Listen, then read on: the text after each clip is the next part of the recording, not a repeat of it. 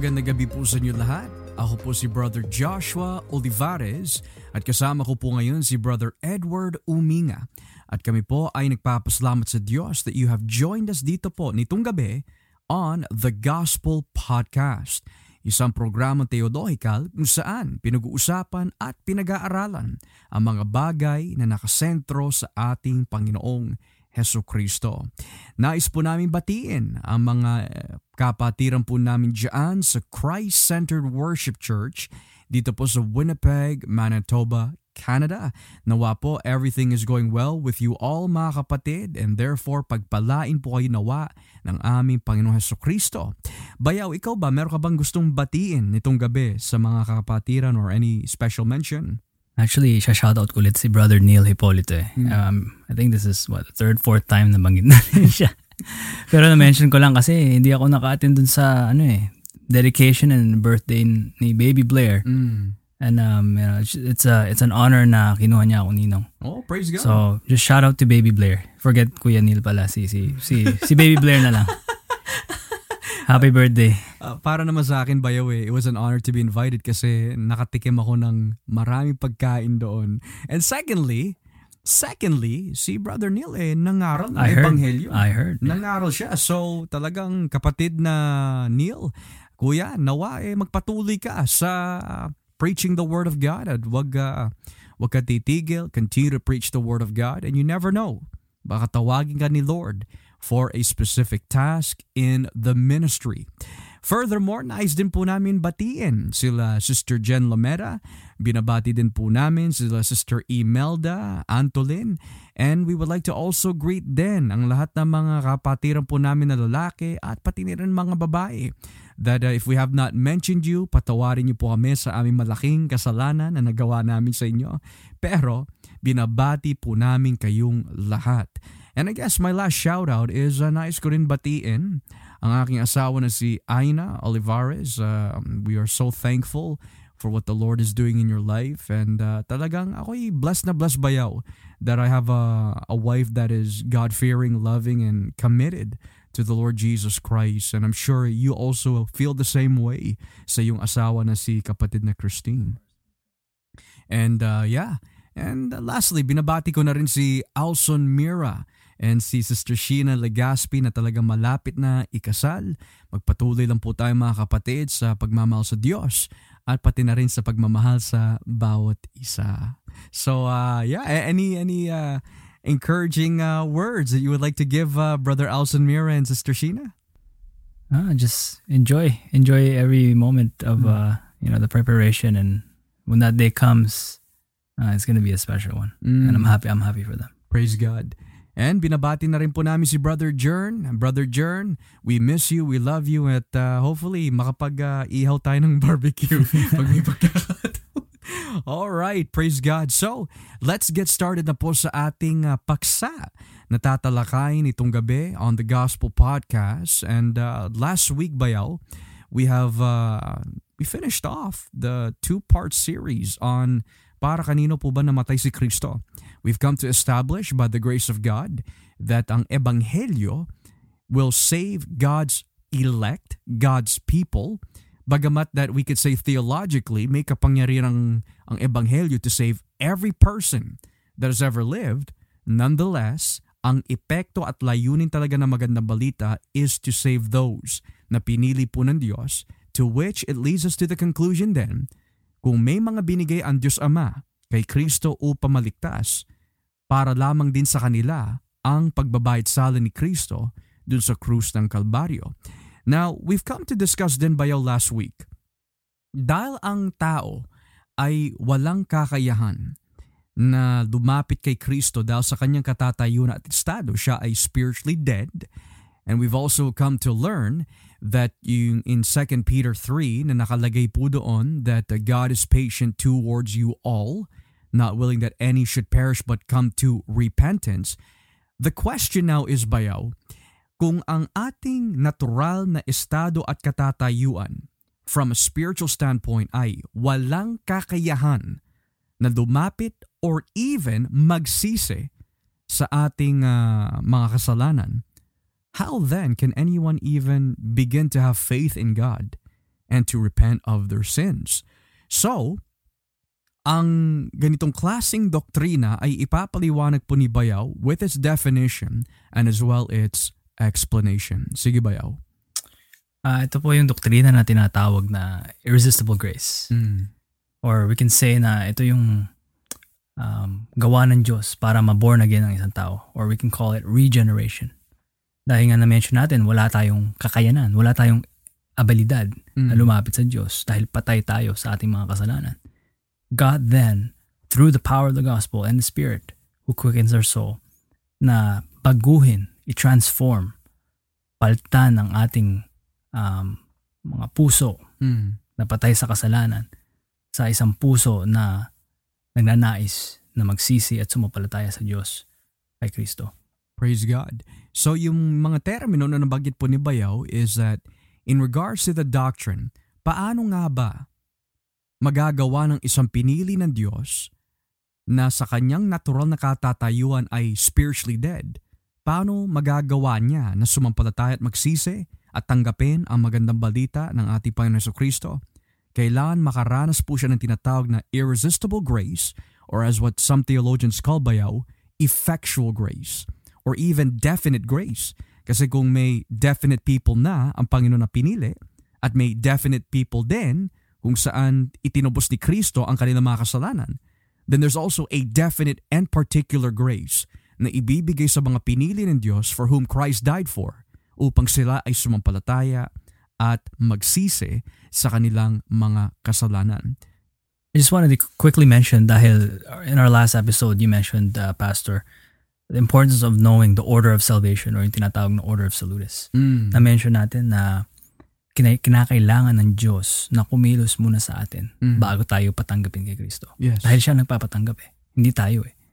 Kasi may mga nagtuturo na sumampalataya ko muna kay Kristo and then maliligtas ka. Mm. Pero as we've already established through the, the Word of God, ang estado ng isang hindi mananampalataya ay patay sa kanyang kasalanan. Therefore, wala siyang kakayanan para sumampalataya kay Kristo. Kinakailangan, it has to take the monergistic work of God sa pagpili niya, Mm. pagpalapit niya kay Kristo, ang pagkapatay, ang pagkamatay ni Kristo para sa taong ito.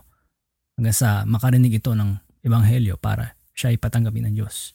So, we have to keep that in mind kasi ano yun eh, um, it's a very popular way of uh, evangelism. Na basta basta tumanggap ka lang, tumanggap ka lang. But rather, we have to make a distinction na when we evangelize and we call people to repent and believe in the gospel, that is the universal call. Mm, mm. What we're talking about now is the actual work of God, which is the effectual calling of God Right. or the good. effectual grace That's good. of God. You know, nabanggit mo din bayaw na this is the popular view. Na bakit siya naging popular? I like what Dr. James White said is, sabi niya, anywhere and anytime na ang kalayaan ng tao ang mas itinataas kesa sa kalayaan ng Diyos, yung kalayaan ng Diyos will always be in the minority. Nang ibig sabihin, whichever doctrine lifts up man, lifts up man and his mighty free will will always be the majority view amongst people who do not look at the Word of God the way that they should.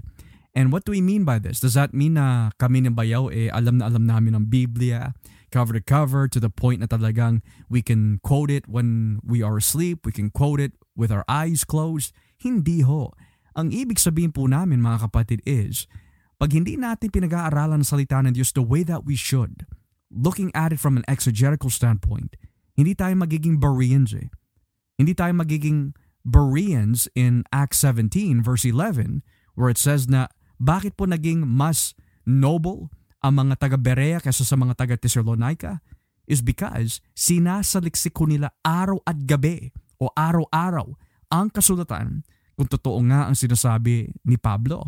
So therefore, in regards to the doctrine of effectual grace or definite grace o kung tawagin irresistible grace, I think we wanna work on muna bayaw yung definition nito kasi in in reformed theology, usually ang irresistible grace is not really a term that many reformed theologians are fond of. Na ibig sabihin, hindi nila gusto yung terminong irresistible grace kasi parang eh, ang dating is that uh, hindi natin sinasaway ang Espiritu Santo or hindi tayo nagbibigay ng kalungkutan o kapigatian sa nararamdaman ng Espiritu Santo pag tayo ay nagkakasala.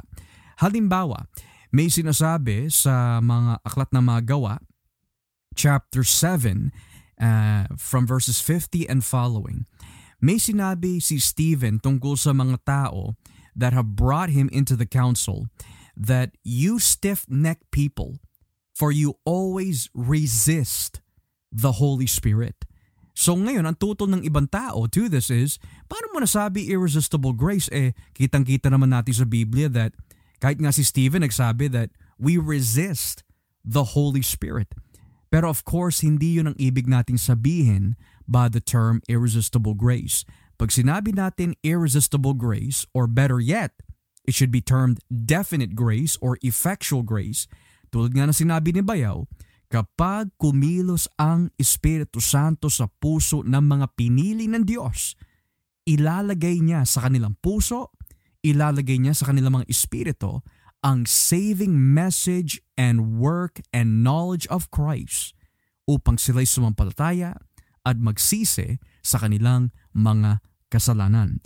So before we get into the text bio, is there anything else that you would like to add bago natin tignan yung mga teksto? Just just a disclaimer, uh, when we say irresistible, this this does not mean na yung mga uh, tinatawag ng Diyos para maligtas through this grace na irresistible daw ay sapilitan na Ah, yeah. hinihila papunta sa langit, dragging and kicking. Na, Na ayaw, ayaw ay, ayaw ko, ayaw ko Diyos, ayaw ko po. Yeah, yeah, Kaya yeah. wag niyo po iligtas. Pero hindi, pinili kita eh. Ililigtas ka, iligtas ka kahit ayaw mo. That's not, that's, not what we would mean by that. Yeah. Uh, what we mean is, again, through the power of the Holy Spirit and through the preaching of the gospel sa nakatakdang panahon sa bawat manampalataya. Pag ito yung mga sumampalataya, sumampalataya, sumampalataya ang mga ito dahil may transformasyon na nangyari sa kanila. Mm. Ito ang, ito ang epekto ng magandang balita sa kanilang mga buhay. Tsaka Bayaw, I, I like what you said, you know, that, that's a straw man argument eh. And by straw man, ano ibig sabihin ng straw man argument? It means, pag sinabi yung salitang straw man argument, tumututol ka sa isang argumento na hindi naman pinaniniwalaan ng anumang kampo na nagtuturo ng ganitong klaseng doktrina. So, yung mga nagtuturo laban sa Reformed theology na nagsasabi that pinapaniwalaan daw ng mga Reformed theologians yung irresistible grace to mean that ayaw natin lumapit kay Kristo pero pinipilit tayo ni Kristo at sa pamimilit ni Kristo in that process ayaw na ayaw pa rin natin lumapit sa kanya. Because because he has the may, meron kasi may kapangyarihan siya to violate our free will which means sapilitan tayong hinihila papunta sa Right. Pero that's not what it means, pastor. Yeah. Just to quote John Piper, he says, "Irresistible grace does not drag the unwilling into the kingdom. It makes the unwilling willing." Mm. So notice notice the distinction here. Yes, sa ating natural na estado, unwilling talaga tayo eh. Unwilling. Ephesians 2.1 to 2 it makes it very clear. Sakop tayo noon ng kapangyarihan ni Satanas, ang espiritu na kumikilos sa mga taong ayaw sumunod sa Diyos. Yun ang ating natural na estado. By nature. So kung ano yung gusto natin, nais natin, nakatali yan sa ating kalikasan. So if you're not born again, nakatali ang nais mo, kalayaan mo, sa kalikasan mo, which is, if you're not born again, you hate God. Pero yung nabanggit ni Bayo kanina, which I loved, and that is, God, when He saves you, does not mean that throughout the whole process, wala kang nais na makilala siya, wala kang nais na mahalin siya, wala kang nais mamuhay sa kabanalan, all the way till He gets you to heaven. Hindi ho. But rather, makikita po natin mamaya that mula sa lumang tipan hanggang sa bagong tipan, kapag ang Espiritu Santo ang kumilos, makikita ho natin kung gaano ka-epektibo ang biyaya ng Diyos sa mga taong itinuring patay when they are given a new heart and a new spirit. So tingnan muna natin dito sa aklat ng Ezekiel chapter 36. Ezekiel 36, talatang 26.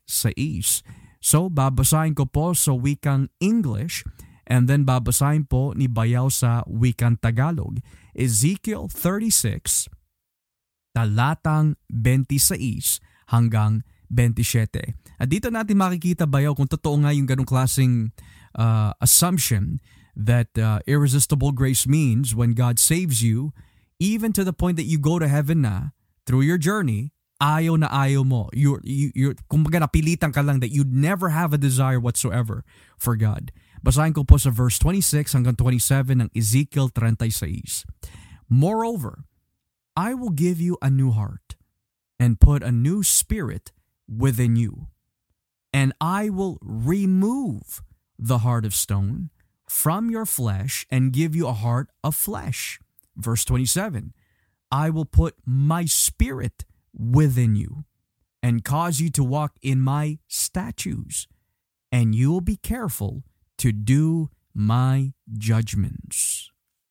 Sa wika pong Tagalog, bibigyan ko kayo ng bagong puso at bagong espiritu at ang matitigas ninyong puso ay magiging pusong masunurin. Mm. Ibibigay ko rin sa inyo ang aking espiritu para maingat ninyong masunod ang mga utos ko at mga tuntunin. Mm. So, yung total that irresistible grace is unbiblical kasi pinipilit ka ng Diyos na paglingkuran siya at sa pamimilit ng Diyos, throughout that journey, wala kang talaga nais na dumapit sa Kanya, wala kang nais in that process and journey na mahalin siya. Pero base sa nakikita natin dito bayaw sa verse 26 and 27, ano masasabi natin dyan?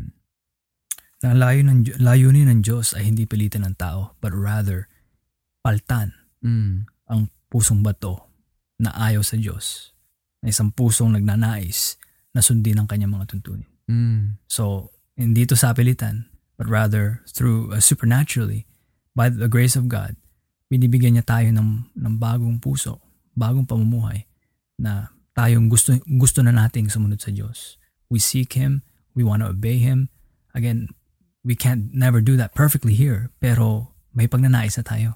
May pagsisisi, at uh, most importantly, may pananampalataya kay Kristo. You know what?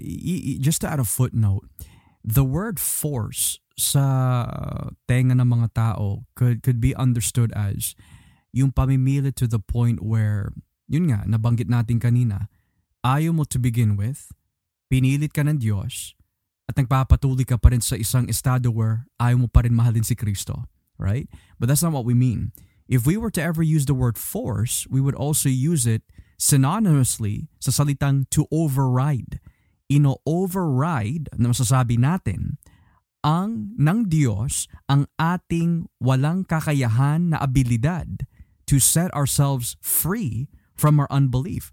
Kasi tignan mo, very monergistic ba yung mga nabanggit dito in verse 26 and 27 eh. Tignan mo yung mga pronouns na, bin, na binanggit or yung mga words uh, in the singular na ginamit pala. Moreover, I will give you a new heart. I will remove the heart of stone. Verse 27, I will put my spirit within you. So pag tatlong beses binabagit na salita, ako, ako, ako, ako, what does that tell you? It tells us kung sino ang may gawa Mm. nitong supernatural natural work na to, na regeneration. Um, nakalagay dito, bibigyan ko kayo. Ibibigay ko rin sa inyo ang Mm. espiritu ko. So it's all the work of God. Kasi maririnig natin ngayon eh, eh, nabago ako kasi naniwala ako kay Kristo eh. Baliktad. Binago ka ng Diyos, kaya ka naniwala kay Kristo. Yeah, yeah. right? So again, if we're being faithful in the in reading the Word of God, makikita natin na ang, ang Diyos ang gumagawa nito, Mhm. hindi tao. Dahil nga wala tayong abilidad, wala tayong kakayanan. But by His grace, tayo mga walang karapatan, walang walang kakayanan na iligtas tuloy sa pamamagitan ni Kristo. Praise God. So, I know this is a bit, uh, we can say, advanced in the sense of yung hahakbang na agad tayo dito sa ganitong klaseng uh, usapan bayaw, eh, no? Pero hindi ko talaga mapigilan na makita dito from a biblical theological standpoint. Kung aaminin natin wala tayong kinalaman, wala tayong parte sa paglikha ng Diyos ng sansinukob, which is creation, kasi nga in Genesis 1, nang pasimula, nilikha ng Diyos ang langit at ang lupa. So God, tinatanggap natin in Genesis 1, wala tayong parte doon. Pero bakit natin sinasabi that may parte tayo sa bagong creation ng Diyos, not necessarily the world, kundi yung bagong creation ng ating mga puso. So, hindi natin tinatanggap na or rather tinatanggap natin na wala tayong parte in the first creation of heaven and earth pero hindi natin matanggap na wala tayong parte dun sa second creation. It's it's it's really blasphemous almost Mm. to say na ah, Lord, thank you. Nilikha niyo ako, nilikha niyo lahat ng bagay. Pero ako, dahil naniwala ako, naligtas ako. right? It's it's so Arrogant. It's so arrogant. Yeah, yeah. And, and to use another analogy, kung wala tayong parte sa una nating pagkasilang, naturally, Mm. biologically speaking, Mm. iniri tayo ng ating ah, mga ina. But in the process na tayo mabuo, Yeah. right? Wala tayong parte doon. So who are we to say sa ating bagong pagkasilang, ating pagiging born again to a new creation, as you mentioned, Pastor, to say na may parte tayo doon na uh, it's like taking credit away from God, Mm. taking glory from Mm. God. You know, uh, the thing I, I like about what you said is yung salitang pagkasilang. And that that kind of echoes something in the New Testament na titignan natin.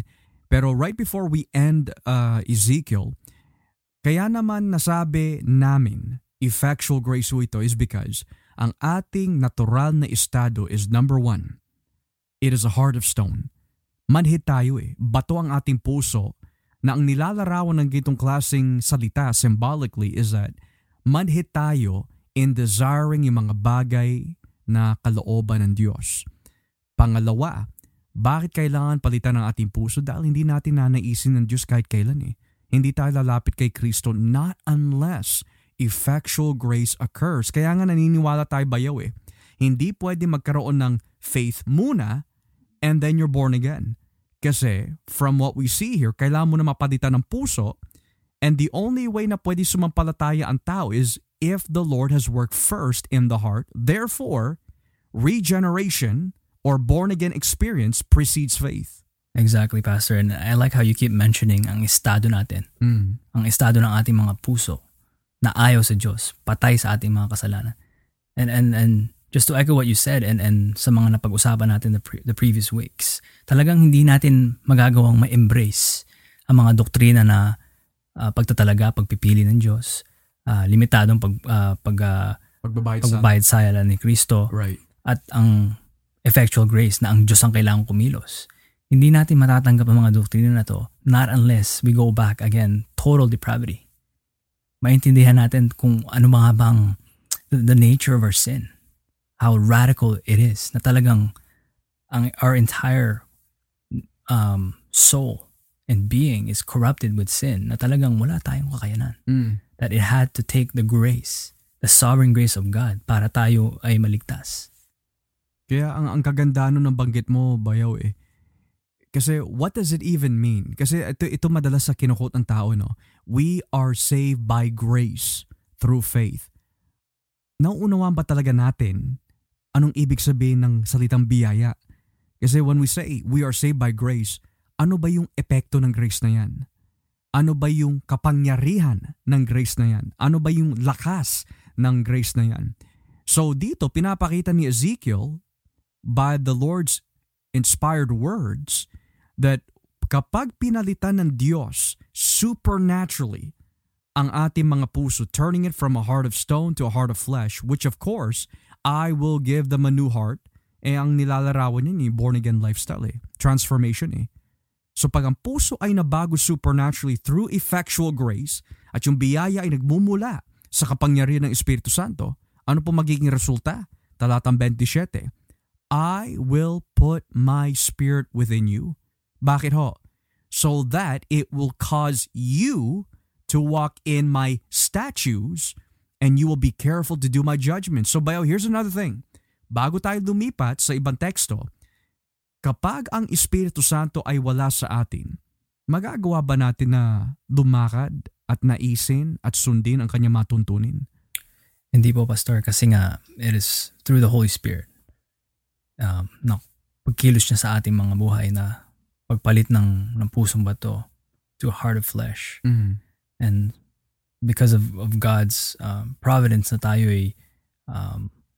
nakarinig ng magandang balita. And through that preaching of the gospel, which is the power of God unto salvation, tayo'y pinatanggap niya. Mm. Pero without God effectually calling us, removing that heart of stone into, and replacing it with a heart of flesh, without Him taking off the scales off our eyes and and tanggalin yung mga blockage sa ating mga uh, tenga na hindi makarinig dati. Hindi natin tatanggapin, not unless He does that. Mm. But because, yun nga, biyaya. Kaya nga tinawag na biyaya. Dahil gawa talaga to ng Diyos. And we would never be able to repent. We would not be able to respond by faith kung hindi muna kumilos ang Diyos sa ating mga buhay.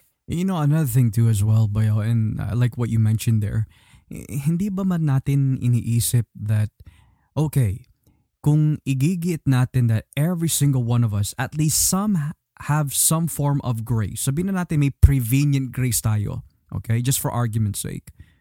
Ano pa saysay at ano pa parte ng Diyos na bigyan pa tayo ng panibagong puso? Ano pa parte ng Diyos na ibigay pa niya sa atin ang kanyang banal na espiritu upang dumakad sa kanyang matuntunin kung may biyaya tayo to begin with to do that on our own. Hindi man lang naisip ng tao yun eh. If you, if, if me and you bayaw, through our own strength, have the ability as spiritually dead people na baguhin at transform ang ating puso and to walk in God's ways, ano pa ang parte ng born again experience at ano pa ang parte ng Espiritu Santo sa ating buhay? Ano yung mag-supplement lang siya? magdagdag lang siya ng konting lakas sa atin that we already have? Ano sa tingin mo? Well, parang binaliwala natin eh. Mm. Na number one, nadidiscredit ang gawa ng, ng Diyos. And na-mention mo, ano pang saysay na hindi na tayo kailangan ma-born again kung may kakayahan naman pala tayong tumanggap. Mm. I'll go even further. Ano pang saysay na naparito si Kristo? Exactly, yeah. para to fulfill the entirety of the law. Because He alone is perfect. At ano pa yung saysay na namatay siya sa krus? Kung yung pala eh, through our own efforts, um, through the revelation of God, generally speaking, Mm. pwede tayong kumilala sa Kanya. Mm. Lord, salamat. Pero again, it had to take Christ. It had to take God incarnate Himself to dwell among His creation para ipa, ipalaganap na naarito na ang kaligtasan na hinihintay na ng lahat. At uh, there lies our hope. And there, there's no hope uh, anywhere else. Praise but God. Through Christ. So nakikita natin mga kapatid that sino ho naglalagay? Ang Diyos. Sino nagbibigay ng panibagong puso? Ang Diyos. Sino nagbibigay ng panibagong espiritu? Ang Diyos. Sino ho ang ipinadala ng Diyos sa mga pinili niya upang ma-transform at lumakad sa kanyang matuntunin? It is God the Holy Spirit sent by who? By God Himself.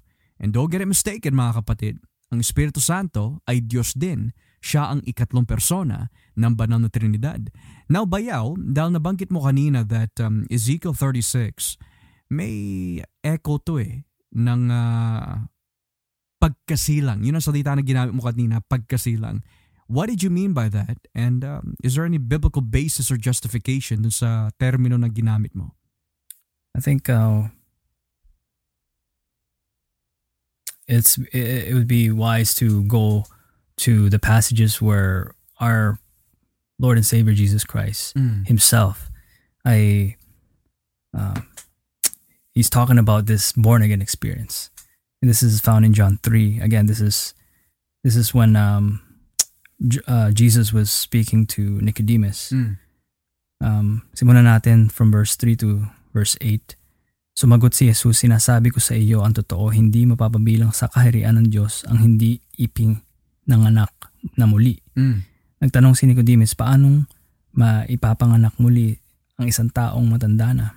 Hindi na siya pwedeng bumalik sa tiyan ng kanyang ina upang ipanganak muli. Mm. Sumagot si Jesus, sinasabi ko sa iyo, ang totoo hindi mapapabilang sa kaharian ng Diyos ang hindi ipinanganak sa pamamagitan ng tubig at banal na espiritu.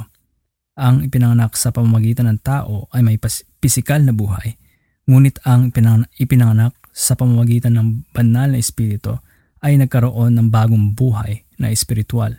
Kaya huwag ka magtataka sa sinabi ko sa iyo na kailangan ipanganak kayong muli. ang hangin ay umiihip kung saan ito gusto. Naririnig natin ang hip nito ngunit hindi natin alam kung saan ang gagaling o saan pupunta. Ganoon din ang sino mang ipanganak sa pamamagitan ng banal na espiritu. Wow, so there's a, there's a lot to unpack there, uh, for sure. Pero, bakit mo kami dinala dito bayo in John 3? Kasi nabanggit ko sa iyo kanina that Ezekiel 36, it's speaking about yung pagkilos ng banal na espiritu. And all of a sudden, we kind of see, actually not kind of see, nakikita talaga natin yung illusion ng katuruan ng ating Panginoon Jesus that takes you all the way back dun sa Ezekiel 36. So anong connection ng dalawa at anong yung anong kinalaman ng doktrina na ito sa effectual grace or irresistible grace? Uh, makikita natin dito na ang ating Panginoon ay nagpapahiwatig ng katuroan na kailangan magkaroon ng born again experience para mapabilang o makapasok sa kahirapan ng Diyos. How does that happen? Um, through someone being born of water and spirit. Or in other words, if we are to echo this sa Ezekiel 36, ito yung pagpapalit ng ng Diyos from heart of stone to heart of flesh and the sprinkling of the water is the cleansing na, sina, na, na sinasabi ni, ni Kristo dito. Mm. Na sa ganyan, uh, sa experience na to, na to uh, supernaturally speaking, maipapanganak ulit ang isang tao na bago nila lang na ngayon ay um, magnanais ng sumunod sa tuntunin ng Diyos. And you know, thank you for that, Bayo. And ang kagandahan ng John 3 eh, tignan mo ah, sabi natin kanina, wala tayong kinalaman, wala tayong parte sa ating pagbabago at sa ating kaligtasan. Kundi, this is all the work of God. Pinalaya niya tayo mula sa ating pagkakaalipin sa ating natural na estado, sa alipin at kapangyarihan ni Satanas Pangalawa, pinalaya niya ang ating unbelief so to speak or He overrided our unbelief upang tayo ay sumampalataya. Ngayon, the reason why nababanggit ko yung mga salitang wala tayong parte dyan is because may nabanggit dito sa mga binasa mo in John 3 verse 8. Sa Juan 3.8 ang nakalagay dito, sabi ng ating Panginoon, ang hangin ay umiihip kung saan nito gusto Naririnig natin ang ihip nito, ngunit hindi natin alam kung saan nanggagaling o saan papunta. Ganoon din ang sinumang ipinanganak sa pamagitan ng banal na espiritu. Now, what I want to stay here on is the last phrase. Ganoon din ang sinumang ipanganak sa pamagitan ng banal na espiritu. So I'm going to ask you two questions, Bayaw. Question number one ano yung nilalarawan ng ihip ng hangin? Pangalawa, anong kinalaman ng Espiritu Santo dito?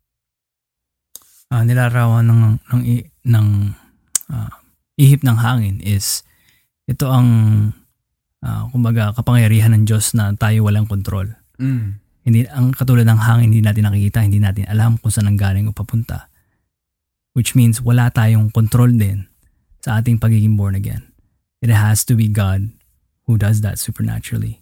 Hindi ang hindi ang tao ang nagkokontrol sa sa hangin.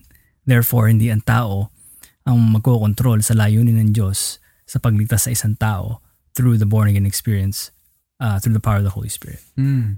And then in regards to question 2, ano yung kinalaman ng Espiritu Santo dito kasi biro mo bayaw very very particular and specific eh. Ganoon din. So it's going back to the wind analogy ang sino man ipanganak.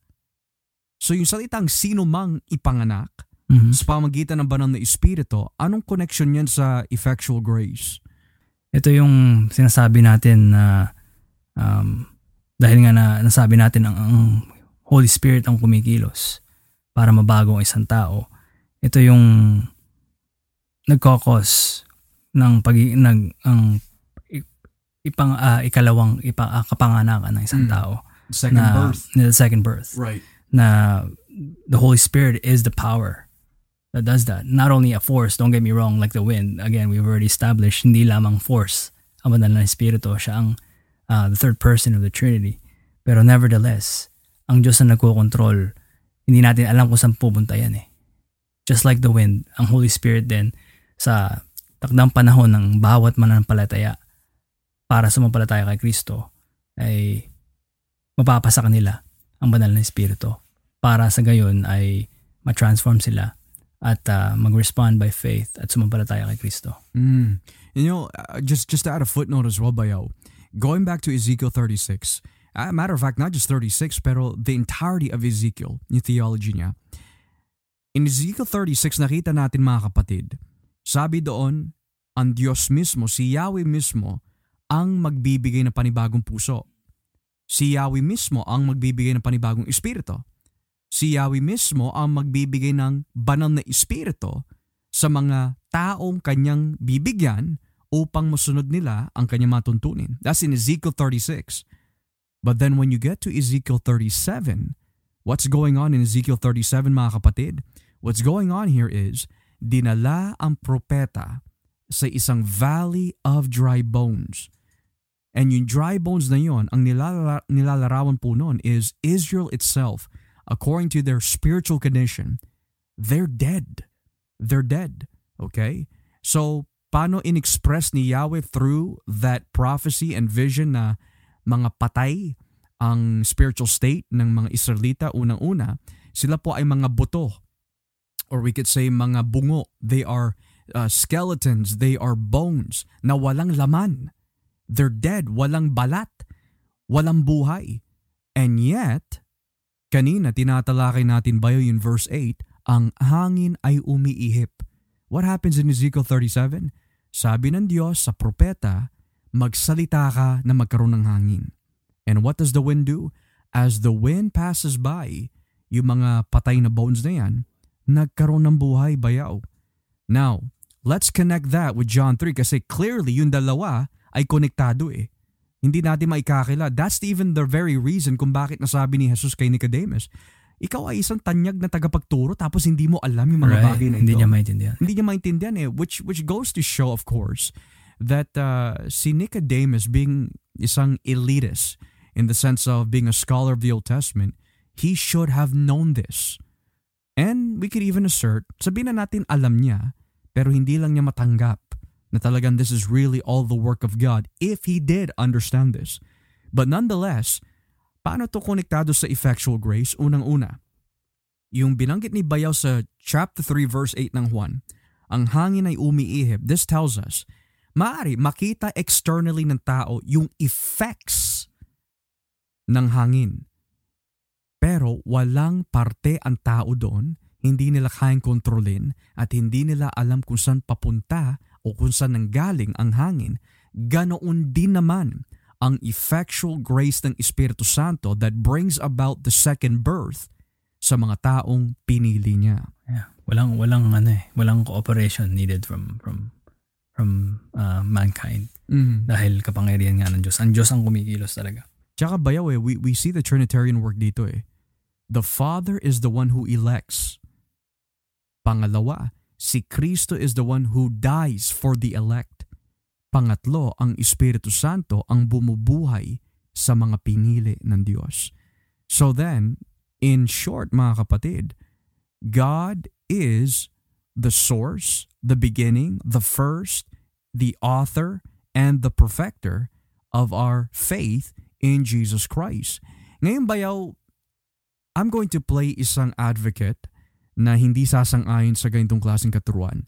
Binabanggit nyo kanina, kayo mga lalaki, kayo ni Brother Josh, binabanggit nyo that hindi po pwede na ma-born again muna na walang pananampalataya. Kailangan muna sumampalataya ka and then ma-born again.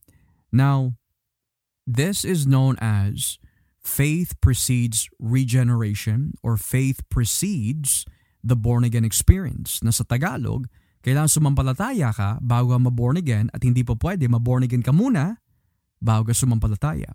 Pero meron ba tayong makikita sa bagong tipan na kailangan muna mabuksan ang puso ng tao bago sumampalataya o tanggapin ang salita ng Diyos? Ano masasabi mo dun, Bayaw?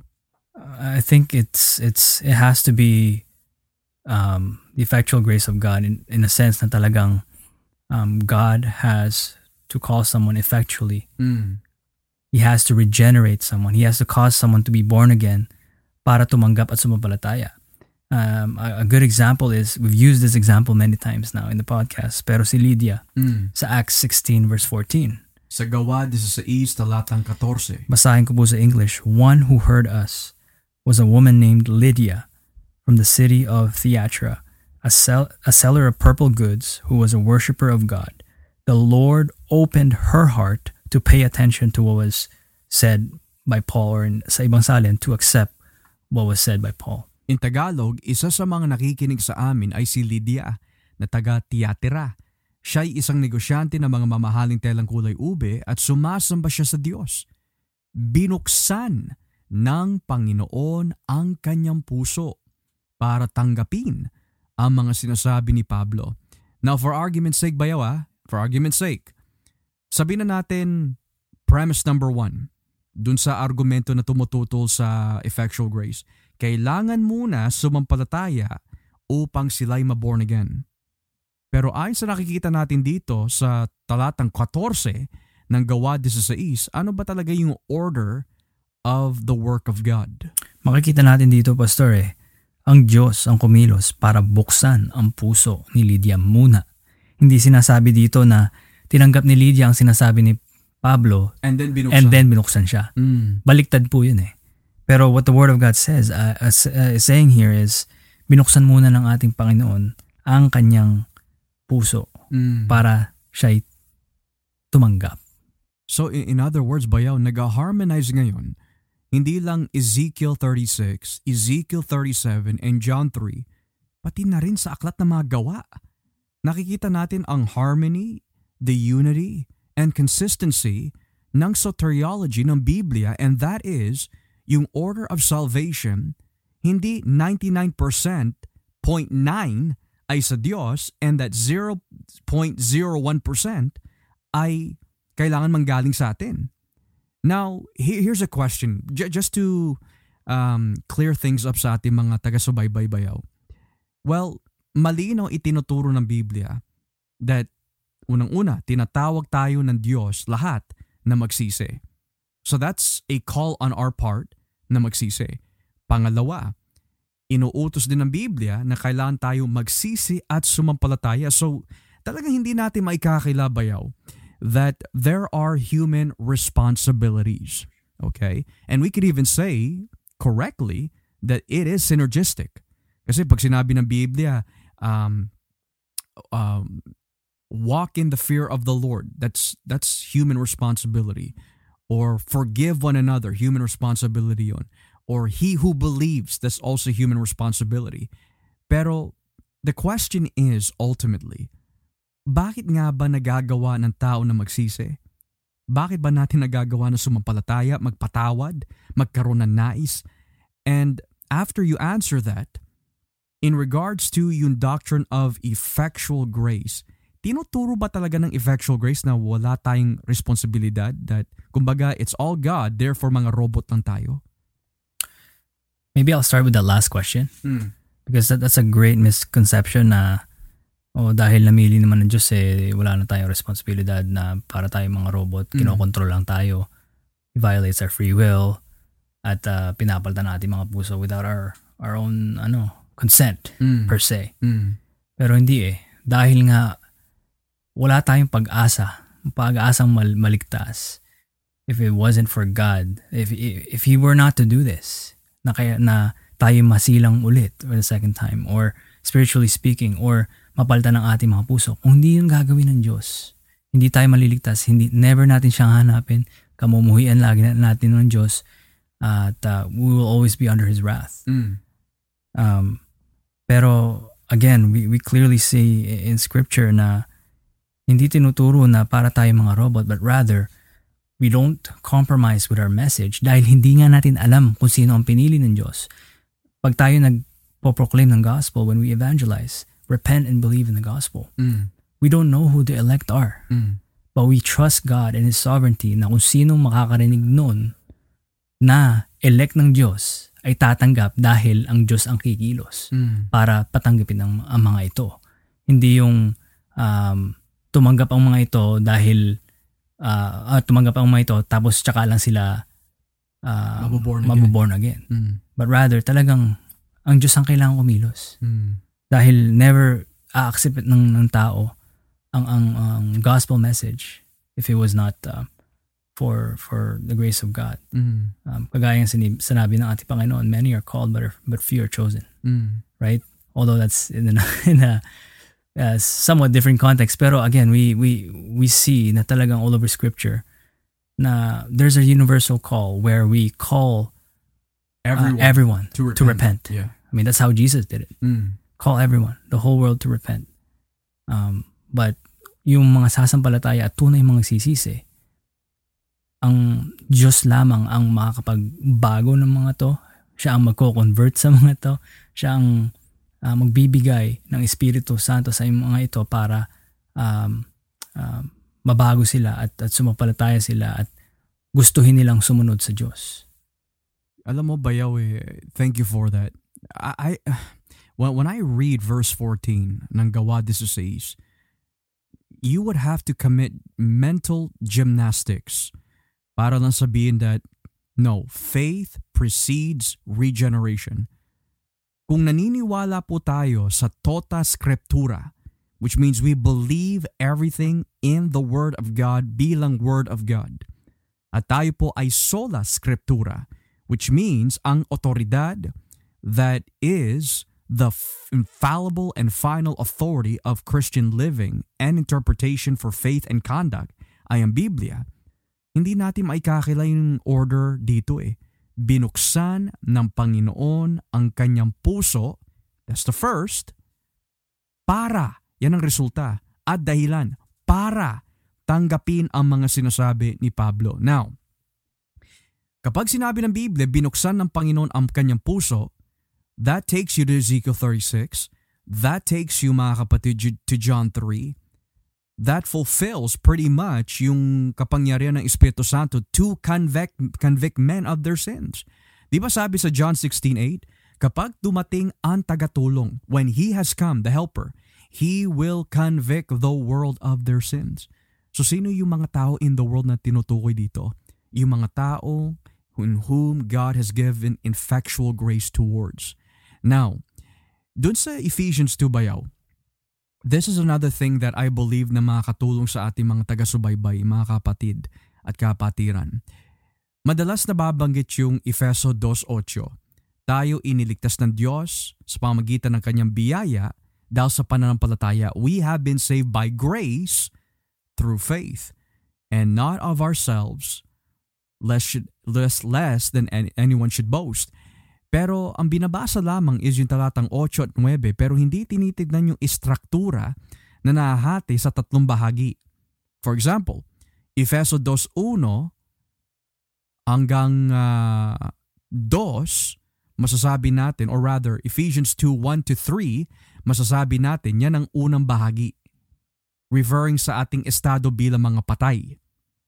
Pero pagdating sa talatang 4 hanggang 7, yan ang ikalawang bahagi which we will say yung effectual grace ng Diyos which produces regeneration or yung born again experience.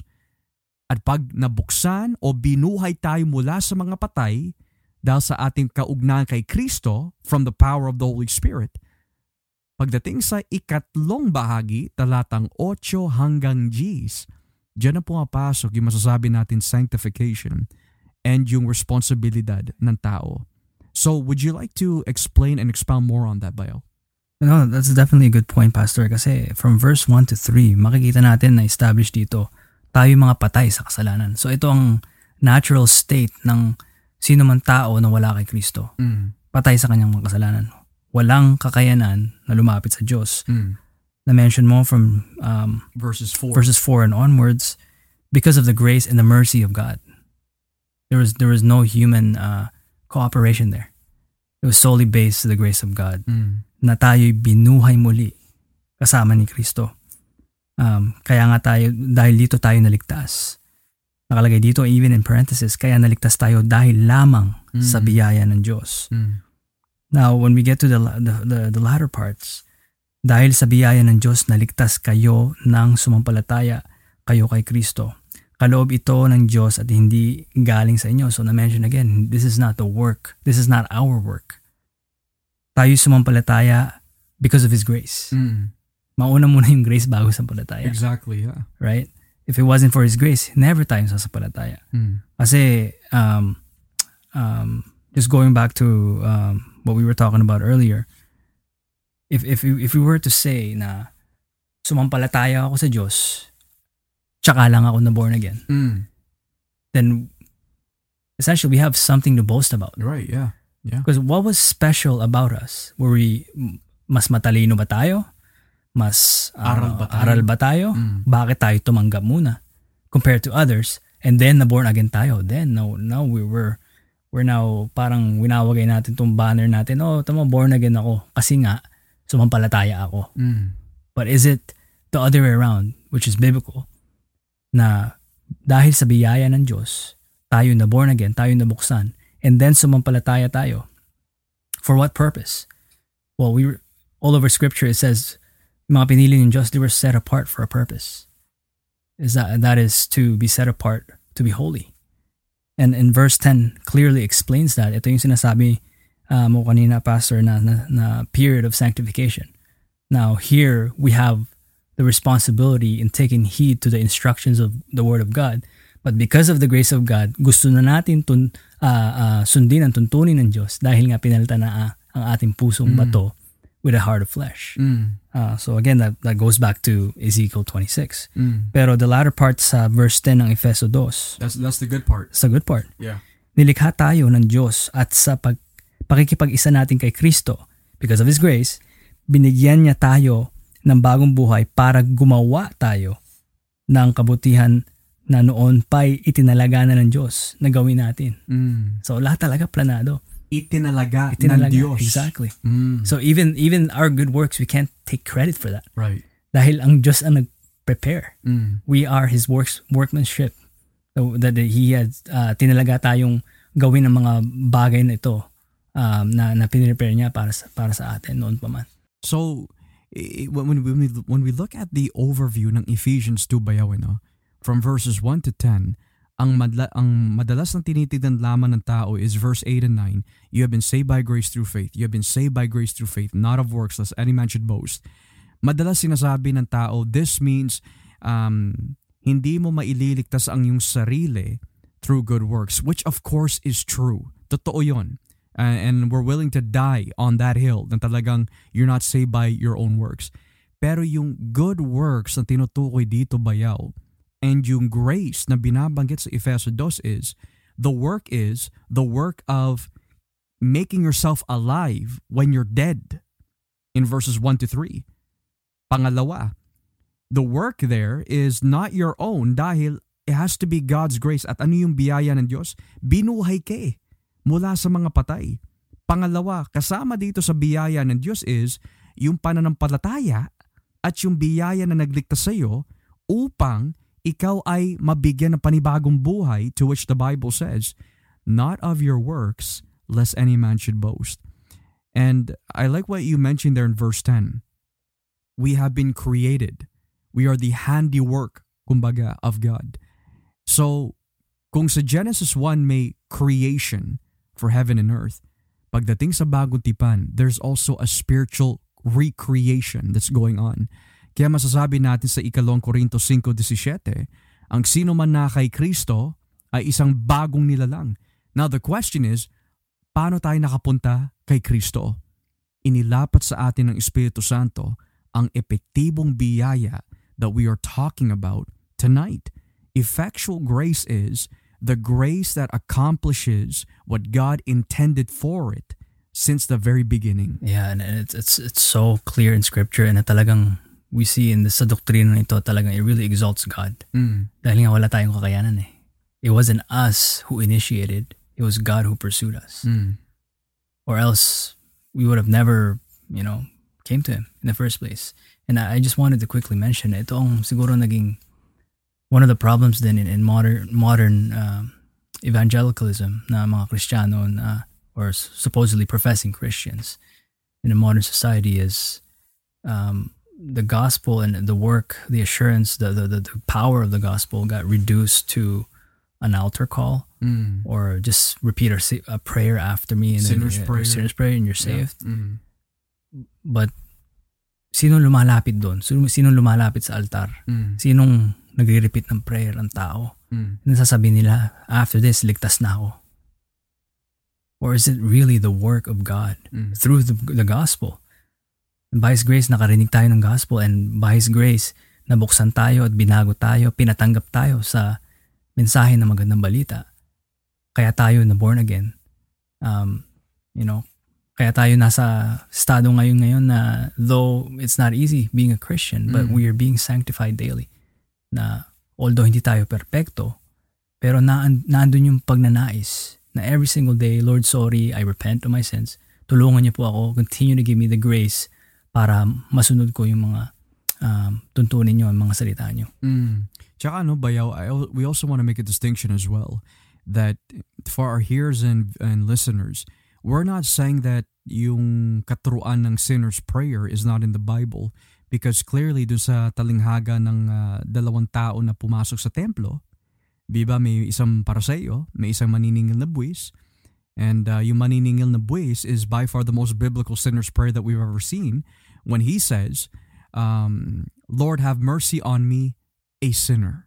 So we can say from a biblical standpoint, that is the biblical sinner's prayer. Yung inaamin mo talaga makasalan ka.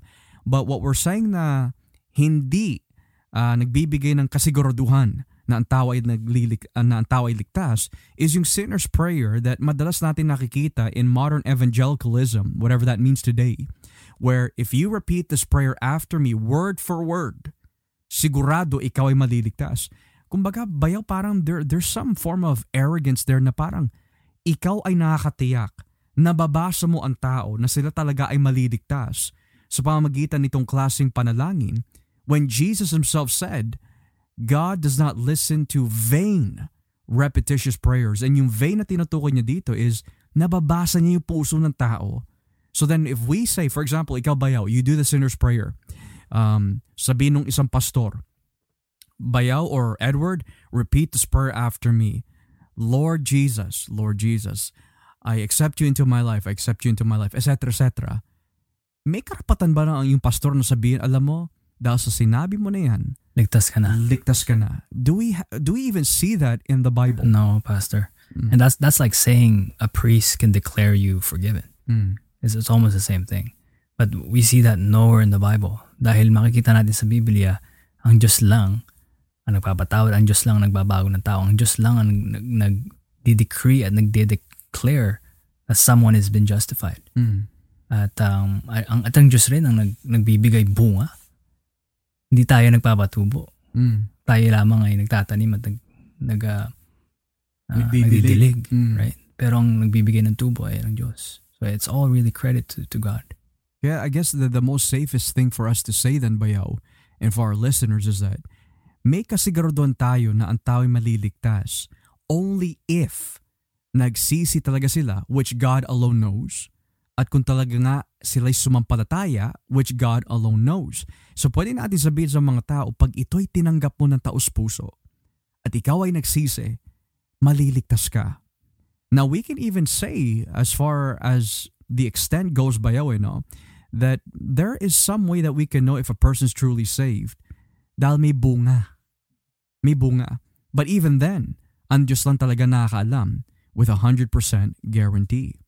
So, in short, mga kapatid, nakikita natin na ang doktrina ng epektibong biyaya ng Diyos is really the power and work of the Holy Spirit. Now, before we come to a close, there is another passage I would like us to look into. Kasi again, gusto namin ilinaw that pag pinag-usapan at pinag-aralan ang doktrina ng epektibong biyaya ng Espiritu Santo, it does not mean that when the Holy Spirit effectually saves a person, eh wala na siyang responsibilidad at wala na siyang, kumbaga, response, robot lang siya. Okay? So tignan natin huli dito sa Philippians chapter 2, Pilipos, kapitulo 2, talatang 12 at 13. And by far, beloved, and bayaw, I really believe this this answers as clear as it gets na talagang it's both the sovereign or we could say the, the, the divine element and as well we also see the human element na binabanggit dito. So basahin natin ang Pilipos 2.12 at 13 and uh, Bayaw will give the exposition to that. So babasahin ko ang talatang 12-13 ng Filipos 2 and si Bayaw magbibigay ng paliwanag. Mga minamahal, kung paano lagi ninyo akong sinusunod nung magkakasama pa tayo, lalo sana kayong maging masunurin kahit ngayon malayo na ako sa inyo. Sikapin ninyong ipamuhay ang kaligtasang tinanggap nyo at gawin nyo ito ng may takot at paggalang sa Diyos.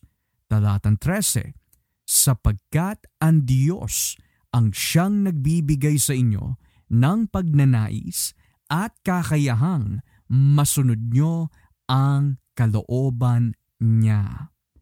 So bayaw, verse 12, it has the word sikapin ninyo. That's the human responsibility. We could say that's synergistic. Pero in verse 13, sapagkat ang Diyos ang siyang nagbibigay sa inyo. That's monergistic. So how do you reconcile the two and how does that even play out? Well, we could definitely reconcile the two by looking at firstly, yung pag sinabing sikapin ninyong, what is, what is, ano yung, ano pinagsisikapan ba nila? Mm. Nakalagay dito para ipamuhay nila ang kaligtasang tinanggap nila Mm. at para gawin nila ang, ang ito na may takot at paggalang sa Diyos. So, Paul, speaking to Christians, Mm. um, encouraging them, building them up, telling them not to be complacent. Na kumbaga tinata, sinasabi niya na kung tunay nga tumanggap at tunay na may takot kayo sa Diyos, sikapin niyo palalo. Ipamuhay niyo to. Dahil um, ang taong tunay na, na born again at pinago ng Diyos, talagang sisikapin talaga nila. Dahil may nais na sila eh. Right. At sino ang nagbibigay ng nais na yon? Verse 13.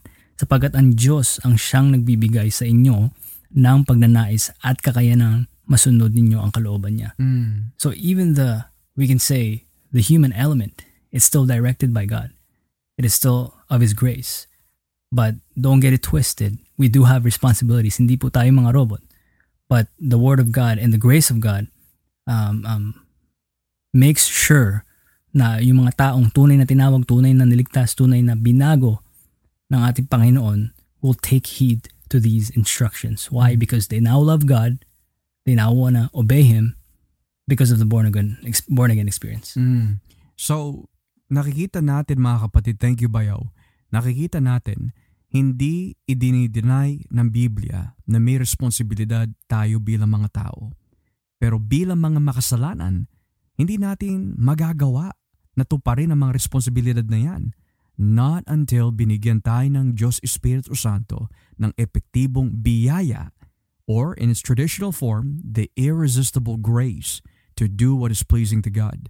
Bahagi po dito ang pagsisisi. Bahagi dito ang pagsampalataya natin kay Kristo. And when we get born again, and when we do get saved, bahagi na rin dito to live out or work out your salvation in fear and trembling. Na pag sinabi work out, ipakita mo. It doesn't mean that uh, sumusunod ka sa Diyos, baka mahulog ang o mawala ang iyong kaligtasan. It's to show that you're truly saved.